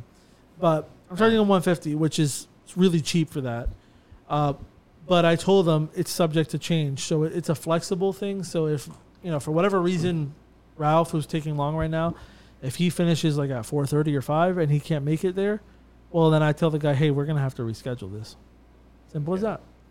So and right now it's 2:54. So what I'm gonna do is I'm gonna text that customer right now. We were just talking about. Mhm. I'm gonna let them know that we're probably gonna arrive later if that's okay. It just depends on, you know, on On where there. Ralph's at. Yeah, In process, that is. yeah. So let me go ahead and text them. So yeah, are you liking the podcast so far? Oh, it's good. It's good because there's always good things to talk about and things that, hopefully, things that we talk about, someone else has thought about or not thought about, and decide to implement some of these things that we're talking about. You gave me a lot of things to think about. You know. Yeah, I just try to. I'm trying to apply stuff, and you know, I haven't thought enough about. I know I keep bringing it back, but I, I really want to emphasize responsiveness is really important, man. It's really, really important, um, especially in this day and age. Like, I know you come from a, a different time, like where people were a little bit more like, you know, willing to wait for greatness and good stuff, but The problem is, as technology in the world has changed, you can get great products and great service and not have to not have to wait. It's uh, It's a blessing and a curse. mm, how can I best say that? It's uh, they don't know what good is, Mm-hmm. and if they don't know what good is, how do they know what bad is? So they definitely don't know what great is, you know. And it's like it's kind of sad, like you said, a blessing and a curse because nobody knows what's any good anymore. Yeah, to the point where they've even lost their own selves to where Well- they don't know and they just let some random person just have an opinion and then oh, Well, okay like let's, uh, lemmings going off the cliff let's apply that to the tub refinishing industry. People who just go with the first person who answers. Mhm. Well, what if the first person who answers sucks? well we all suck then Yeah, but what what what does it say about the industry where like it, it really is a fair playing field because the difference between you having work today and tomorrow could be the fact that you answered and the big company didn't. yeah But here's the thing: the big companies know that, and that's why they always answer. And that's why when people say, "Well, it's me," and all this bullshit about, "Oh my God, look at all these giant companies and they're taking over the whole thing," and like they always got work. It's like, well, if I call you and you don't answer the phone during your operating hours, why are you in business? well i see what's wrong with them having work and you don't have work so then change your strategy do something different don't give up the woe is me thing sounds like you're giving up to me Don't do don't do that. I've helped many things come up before. And it wasn't it wasn't anything about I was saying what is me. There was no backup. I was my own backup. You know, like we've talked about before. Like no, so don't tell me it's not done. Yeah, it's just, I just, I feel like people people have a little bit of a sense of entitlement, and they think that people are just going to do everything that they, how, how they're comfortable. You know. So so you said like I came from a different time, right? Yeah, I did. You know, I've lived. Uh, I saw this thing. I was on social media or something like that. It was like people that were born in the '70s have lived through, you know, three, four different decades, gone through all types of stuff, seen so many things. We survived outside. We didn't have internet. We didn't have cell phones. You know, we had phone books and you know, uh, key maps to get around, and you had to give people directions to get somewhere and stuff. So, yeah, we've had to come and accommodate, and that's why we feel a certain way. Uh, a lot of flavor has been lost. Everything is really bland now. Uh, people that think that they think deeply don't even have real I, th- thoughts. I think that's the price of the mass production of everything, and like the the moving at a thousand miles an hour. You can't, ca- you can't. well, it's a blur, Well, yeah. Well, to a certain extent, so they know nothing.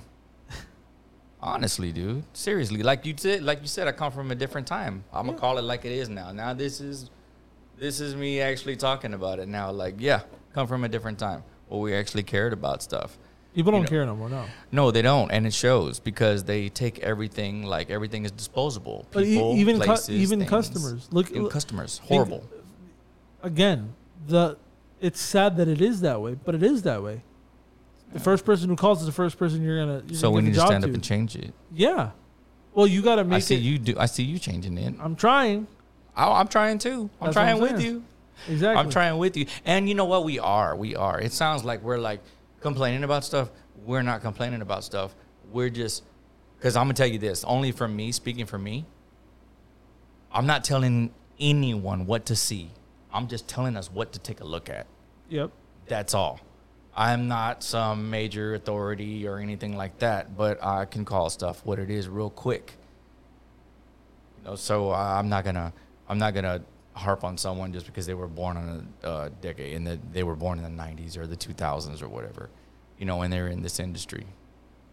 They they they, they might have some skills that I don't know. They might have something. and I, I respect that. Like, my thing is right, is that I know that like again, people cared. People would do things because it was convenient and it was Yeah. nice. It's like think like like think of the things that used to be like standards that just aren't. You know, like I don't know. I just feel I feel like I don't know how to put it. Customer service has been a little lost. And then like but also on the customer end is just the expectation that everybody could be an Amazon, everybody could be a Walmart, everybody could be one of these things. It kind of sets them up to be disappointed when they get screwed over. Because that that when I'm telling people, and I'm telling the the good ones, right? The mm-hmm. me's, the you's, the people around here who do a good job. Mm-hmm. I'm telling them, be the first one to respond. You know why? Because God forbid the first one to respond is somebody who sucks, Yeah. and then they paint the picture of the perception for the whole industry. Yeah.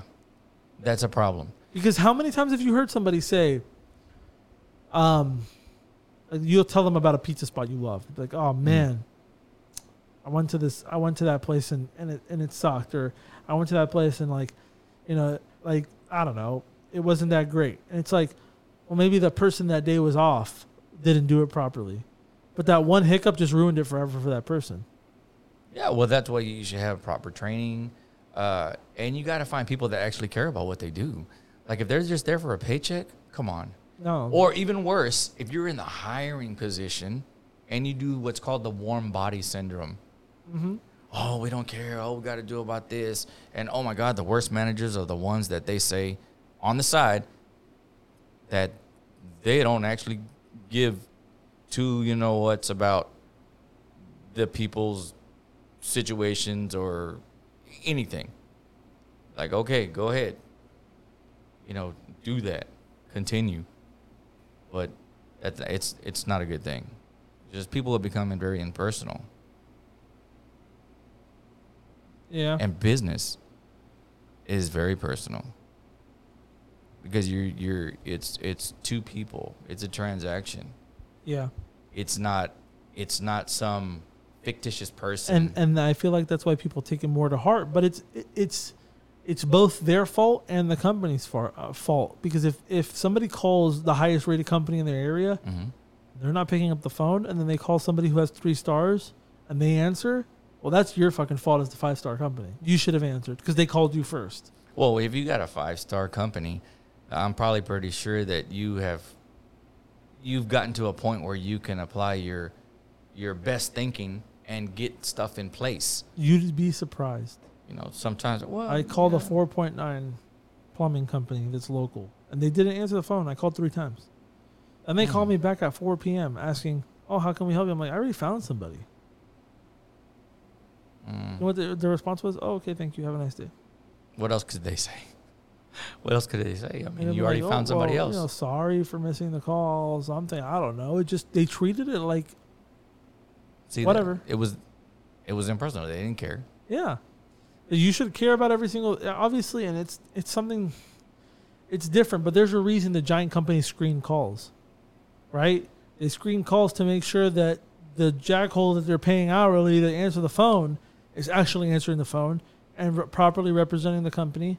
But as, if you are the only one answering the phone and you're not properly representing your company or accessible to be able to give somebody information about something that they're interested in paying you for, well, then you're just not doing your job properly.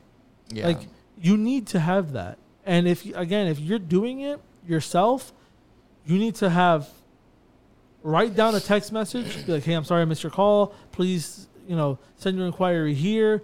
Uh, you could you could text me pictures and we'll give you a quote. And if you prefer to talk, we can set up a time to call. See, Explain. not- that what you were talking about sounds like a person who cares about it, and a lot of people they don't care. It's a sad reality. It's stuff that we. It's the dark things that we don't like to talk about in industry or service, and companies overall. People don't like to talk about it because they always want to present the best image. You know, they. It, you know, half the time it's an illusion. You know, they don't. They don't want to. They don't want to put in they don't want to put in the work. They don't want to take time. They say everything sucks anyway, why try? Well, they, they don't care about anything. It's all into nihilism. They don't don't care. There's no reason. There's no purpose. There's no cause. You gotta have a purpose. You gotta believe in yourself. You gotta believe in your whatever you want to do. yeah. You know, whether you want to be a teacher or you want to be some kind of professor, instructor, a craftsman, a woodworker, a, a bathtub refinisher, you know, a cabinet refinisher, whatever you want to do. You know, just do it. Do it. And stop complaining about, oh, you know, said country, they make uh, subpar items. And then you run to the big box store that's made by that same country. Oh yeah. It's ridiculous to me. Find local. I'm real big on local. Find a guy who is local. I understand some people want to do it for the cost reason, but Mm-hmm. what are you really doing to the economy right there? Yeah. You know, I know a lot of people talk about it. Well, but and then really find a local one. and also don't do yourself a disservice. Like do research like for customers and for businesses too. You should know. People a lot of people just go with the first person and those are just that's that's like low hanging fruit, right? You answer the phone, you're you know, you might be the only person that they want to call because you answer the phone, they'll do business with you. Hey, I mean, it, it's it actually does mean something when someone answers the phone. Well, it, it displays from the beginning that you have a vested interest in your business and actually getting work. yeah. And and if you care about that then that also signifies that you care about quality and you care about doing the right thing. And you know if they call a bunch of companies and nobody answers then like you're the only one that answers. You have such a leg up. It's crazy which is why you should always answer the phone. Yeah, when you can. yeah. Yeah, when you can. And if you're just sitting there and some people are like, ah, I'll just go to voicemail just because you want to laugh at some stuff on Instagram or something like that. Is, look at me. I'm getting back to people right now. And you see like i'm just i'm just you're just doing what you do. I I have to though because no one's gonna do it for me, and I'm I'm still not at the point where I could just have somebody dedicated to the phones. Um.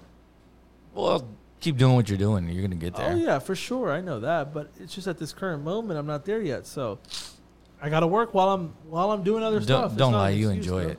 Oh, I do. Yeah. If you didn't enjoy it, you wouldn't have got here. You Oh, wouldn't yeah. have made a podcast about it. Look, I love what I do. Like I was telling you the other day.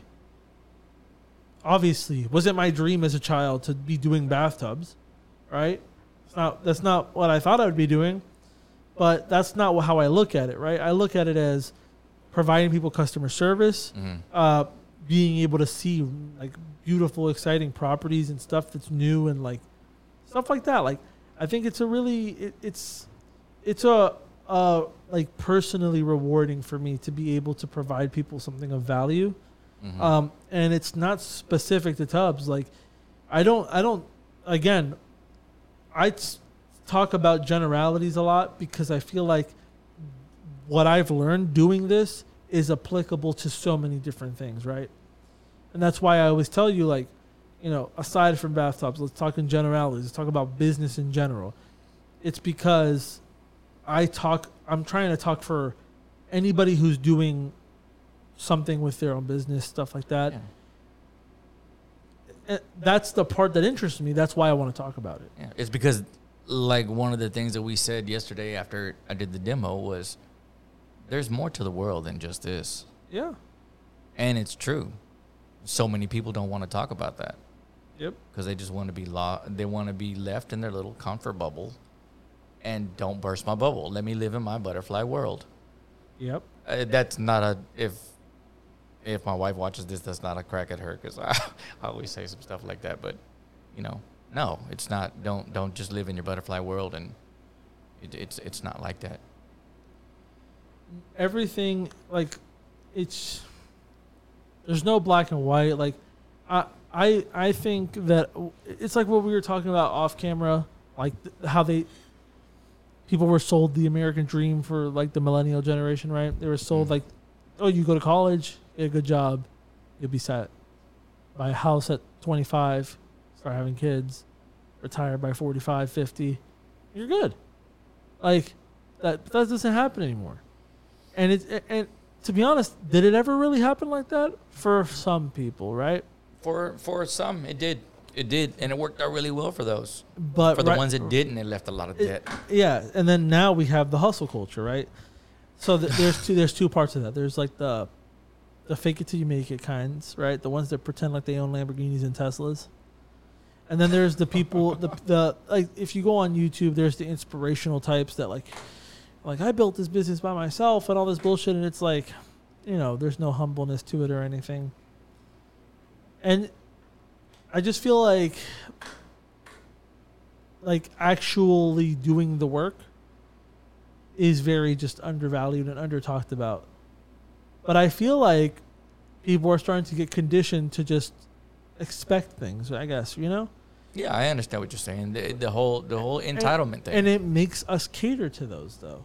Like look at me, like realistically, I write a warranty out and I'm kind of going against the own, my own thing when I when I look back and think about what I'm saying, but you know, enforce your warranty. Well, I kind of have to fucking pedal around a little bit, and I can't be as strict on my warranty as I want to, because they can destroy me online with reviews and social media. That's an issue, but turning it turning turning it into a positive, right? There's two sides to it. You go, you do it. They write you something and that maybe that review is the one that gets another customer to convert. Well, I would say don't worry too much about it. Yes, they can be detrimental to a company, and they can be detrimental to your character, character assassination, sort of. But I wouldn't say don't put too much stock into that. Don't worry too much about it because people can say anything, and stuff cannot be true, and you can get them for slander, things like that. But I know that's a that's a big sack of mess that you don't want to get into. But as long as you're standing on principles and you're doing things and you're conducting yourself ethically, as ethically as possible, like don't like, uh, oh well, I don't care or whatever. You're gonna be fine, as long as you're consistently doing and trying your best, and doing what doing what you know is innately good to be right. You're gonna be fine. But a lot of people try to cut corners, try to cut costs, try to do things, and that's what makes the industry look bad. Specifically speaking to this industry, mm-hmm. I do not cut corners. I do not do stuff. I try to be as clean as possible, organized as possible. You know, like we're speaking right here, we're pretty laxed and we try to have fun with it. You know, because we want it to be fun. We don't want it to be all boring. Yeah. Right. We don't want that. But no, there's issues and things that we have to look at ourselves and find out. Because if we're just trying to impress everybody else, and we're trying to be the next influencer, the next company, the next this, well then there's no originality in that. I love traveling to another city and eating at the local spots. I love that because there's only things that you can get certain in, in certain places, in certain areas. I don't really like. Uh, don't get me wrong, I'll eat it, but I don't really like going to the same city after city after city, and you see the same chains, the same thing. What happened? There's no originality anymore. Everybody's just a copycat. Yeah. And of who? And of who? That's the thing. It, it that, that's what gets me. That's why I try to be totally original. I just try to be me, stand on principles, have my virtues, do my things right, conduct conduct myself properly with people, and hopefully it rubs off on others, so they're not like, so they're not just sitting there, uh, just doing the bare minimum. Come on, what is the bare minimum? Food, shelter, clothing, you know the basic necessities of life. But why don't we aspire to anything else? And even worse, I, I, I read this one time somewhere in a book. Uh, it was like, uh, what's worse than uh, like having a neighbor or something like that that you couldn't envy or something? Like, uh, in other words, you you were in an area where you weren't, you didn't even aspire to your to your neighbors because there was nothing to aspire to, or something like that. Not speaking of like a neighborhood, but just in general like in, in other words everybody was mediocre so no reason to put forth any more effort than anyone else i'm not like that You know what's funny? what's that I literally had had a guy that worked with us who that's what he would preach all the time. Uh, uh, somebody that worked for y'all Yeah. He would literally say, like, it's nonsense. His name was Chippy. His real name is Chris. Uh, his name is, we call him Chippy. Um, and he would just, he, he would be like, well, why would I push myself harder than everybody else? That was like his mentality. It- you see that's just what i explained Mhm. he didn't want to do anything else other than that Well, then you're setting yourself up for, for mediocrity because anybody could just do what everybody else is doing. But you know who doesn't do what everybody else is doing? The people who set those trends. Yeah. The people who set those trends are the people who have busted their fucking ass every day to get to the point where they don't got to do anything.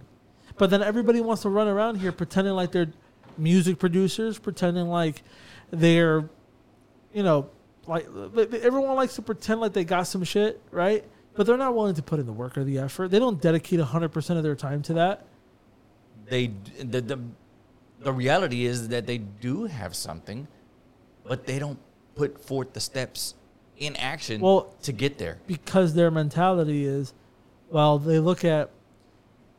It's just a dumb way of thinking because the, you know a lot of these people are like, oh, but like this guy, you know, this this this person, they, I mean, they put out an album every year, and it's like, and a lot of those artists they put out seventeen fucking mixtapes before they drop an album, Yeah. Uh, the- and they were out at malls giving them away for free. They're busting their fucking ass, trying to meet people, trying to connect, going to fucking shows, and like actually performing live and trying to get their name out there. And then things started moving in their direction. And it's the same thing with this. I came into this. We didn't have work for weeks. We had people leave who were longtime people. Started grinding it out, going to places, giving cards, giving people snacks and shit calling around, call the old clients and be like, "Hey, how's your tu- how's your tubs? Okay, we'll go fix that." You know what that did? Made them remember us. Made them like you eat it a little bit because you do. when you call an old client, you always risk. There's a 50 percent, 50, 50 chance that they say, "That tub that you guys did for us is peeling. That tub that you guys did for us is discolored. The tub that you guys did for us, there's something wrong with it." You go, you fix it well, maybe that that was the little bit of integrity that they needed to see from you to just start calling you regularly and being like, "Oh no, these guys are serious." Well, it's because you were you you were making your presence known. You weren't just getting the money and running. You weren't hiding. You weren't trying to like, oh, don't make no waves, don't say nothing, don't do that. And that's where people they ruin themselves. You know, they think of uh, they abuse the free speech. Honestly, man. Yeah. They go over there and they think that oh, if I oh, if I rant and rave and raise my if I speak louder than you, I'm speaking. I must be speaking the truth. That's ridiculous. No, that's bullshit. That's ridiculous, and they and, and they do it all the time. Uh, you, like you said, the thing about the music. There, there's this argument in the industry about if the person that has the most sales, well, must be the best, must be the best uh, musician, must be the best artist, must be the best rapper. The best musicians are probably people who haven't released their stuff. It's all about perception. That stuff is about perception, but as far as like people shouldn't be working harder than you if you actually believe you can make it and you have something the only thing stopping you is yourself and that, that that's like some you know it's old it's campy it's cheesy but it's true like all these people that you see out there they didn't just make it just because Yeah, some people you know they got fortunate they had like rich families and shit like the Oh. kardashians uh, but some people just grinded for it.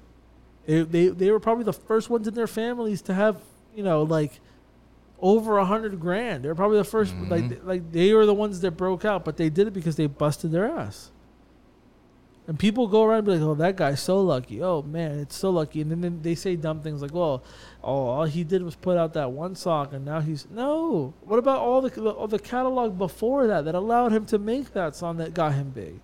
Like, no, people don't think about that.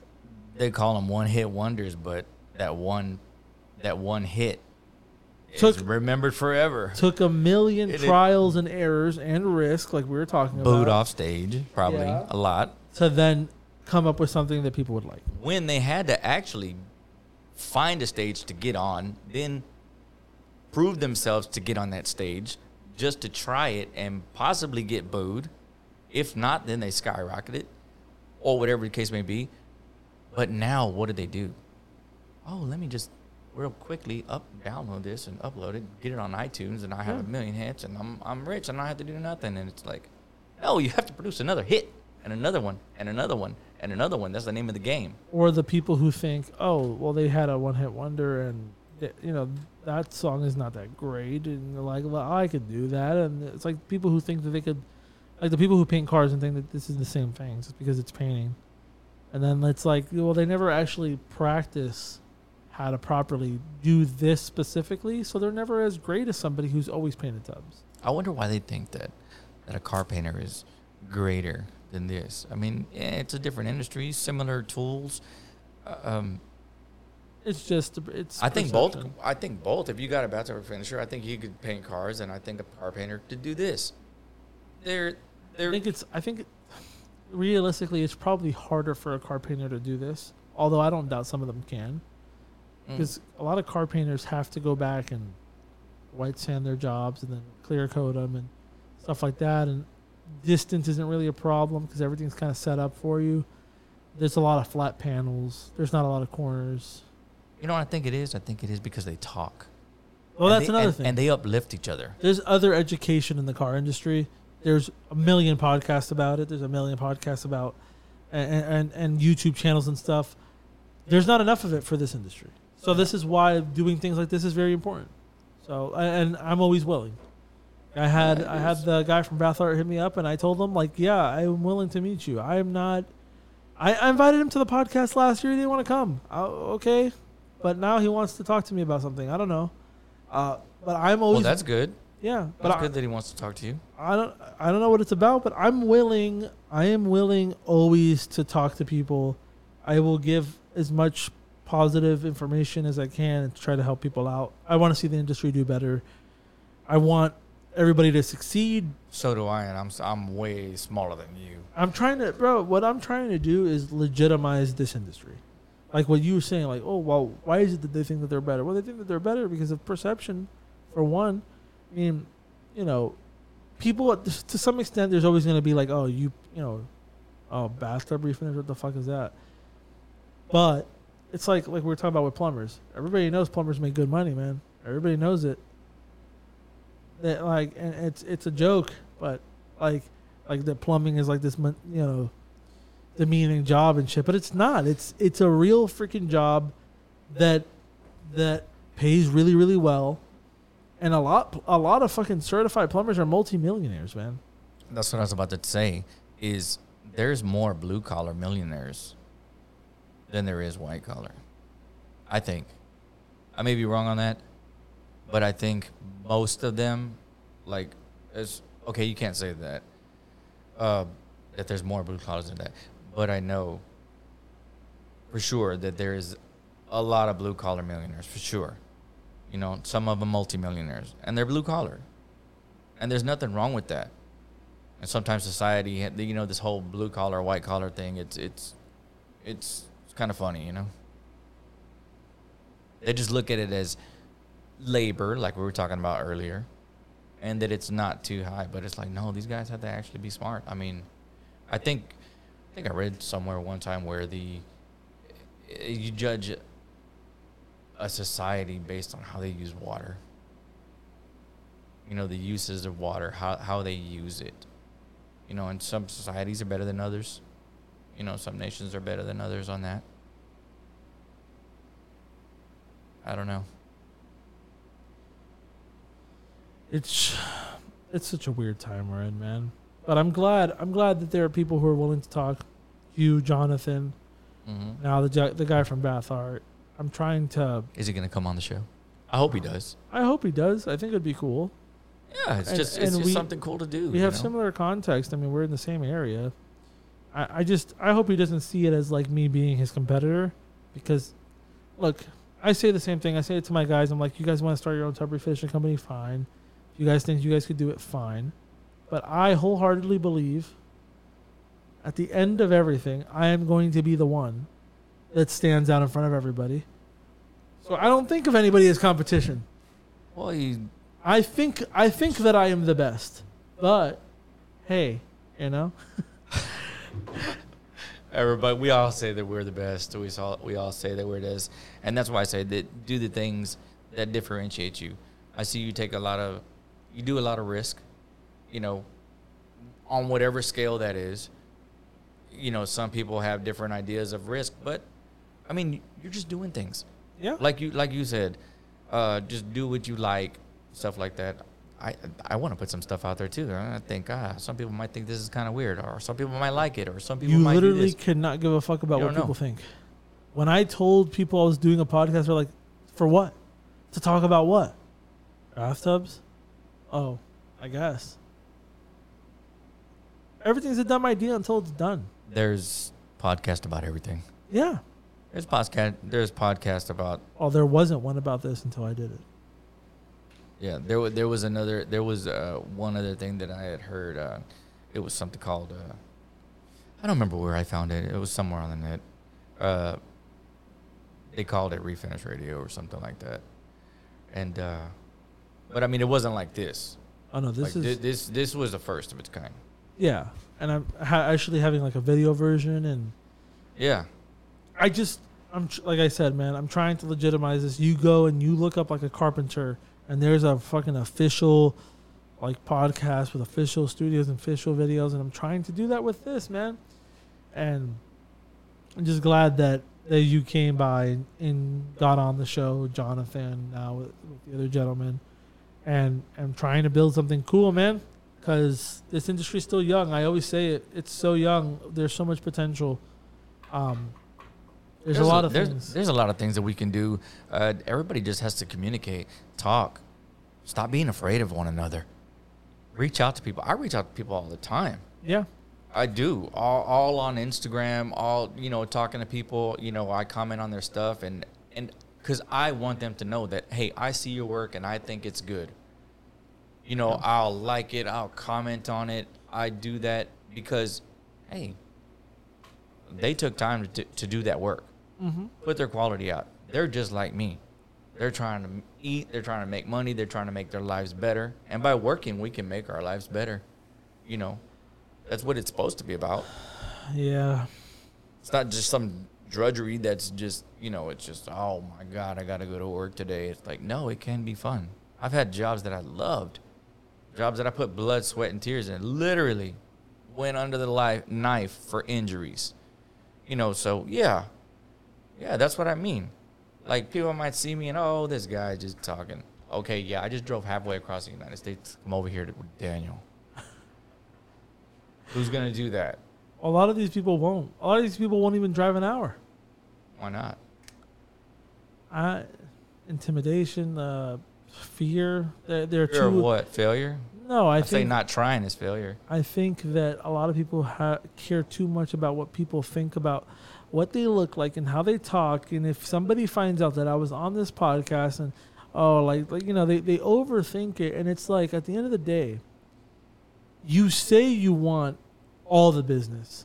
You say you want to build a crew and you want notoriety. You want people to know your company name. But if you're not willing to pick up the fucking phone and record yourself, if you're not willing to come on the only platform that's giving refinishers a chance to talk for a long form and actually talk about issues in the industry, if you're not willing to put yourself out there, you're never going to get any of that. Ever. No, you Never. won't. You won't. You got you got to put it in. There's so many things that you got to do. There's so many things you got to do, and I'm not trying to like beef it up or make it sound you know super spectacular or anything like that. But you got to be willing to put in the work. You got to take some risk. You got to do some things, and a lot of the stuff uh, you're gonna benefit from it. You're gonna benefit from it. You put it in, you're gonna get return on your investment. You will. You just got to keep doing it and do it well. Don't be over. Don't be egotistical. Don't be an asshole. You know, don't, don't. I, I'm I'm highly against that. Like, don't do that. I don't care how high they go. Don't do that because now people do look at that, and that can be detrimental to your to to your to your person. Y- It can, you know, if you're right there and you're just treating somebody totally like crap, other people are gonna look at that and say, ah, well, there it is. Yeah. And that's and uh, people do have their good days and bad days, but a lot of times they don't want to talk about that. People just want it to be all fluffy and everything like that. Wasn't there like a video game or something like that that where people were doing, like, they did some kind of mist or, I don't know what it was, some kind of something that uh everything was funny and happy and no bad times and and then something like it wore off and everything was just everything was just messed up. When there a, a game like that? I was in, I was listening. I was actually listening to a podcast that had mentioned that. oh, like Bioshock? I don't know what it is. There's a game called Bioshock, and in the second game, it's like a Metropolis world, but it's actually like actually like really fucked up and dark. Oh, it was like a dystopia. Type. It's like su- everything is like super great and perfect, but like underneath everything's like run by like some crazy bitch who's like evil. but anyway, What a game! it's we're an hour fifty four in, so we gotta put an end to this one too. We did, we did almost like four hours, man. We did two in a row. Uh, yeah, All right. Well, thank you so much for coming by. I appreciate you, man. and Thank uh, it's been a great show. If you could for me, real quick, since we're still on the camera, you. just kind of look at the camera Mhm. and just kind of pose a little bit. yeah. That's for the thumbnail. Oh, okay. So let's do it again. Okay. One, two, three. All right. So that way I can cut it up because I'm trying. I'm gonna try a new form of thumbnail for this instead of just having the blue with the number, having a face and stuff to it. I think it'll look better, um, and so I wanted to try that out. But all right, Okay. um, go ahead and end it now. Thank you again, man. All right. Thanks, Danny.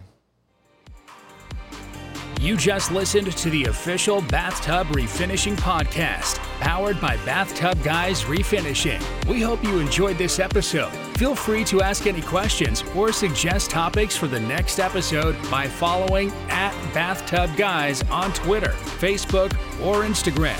And thanks for listening.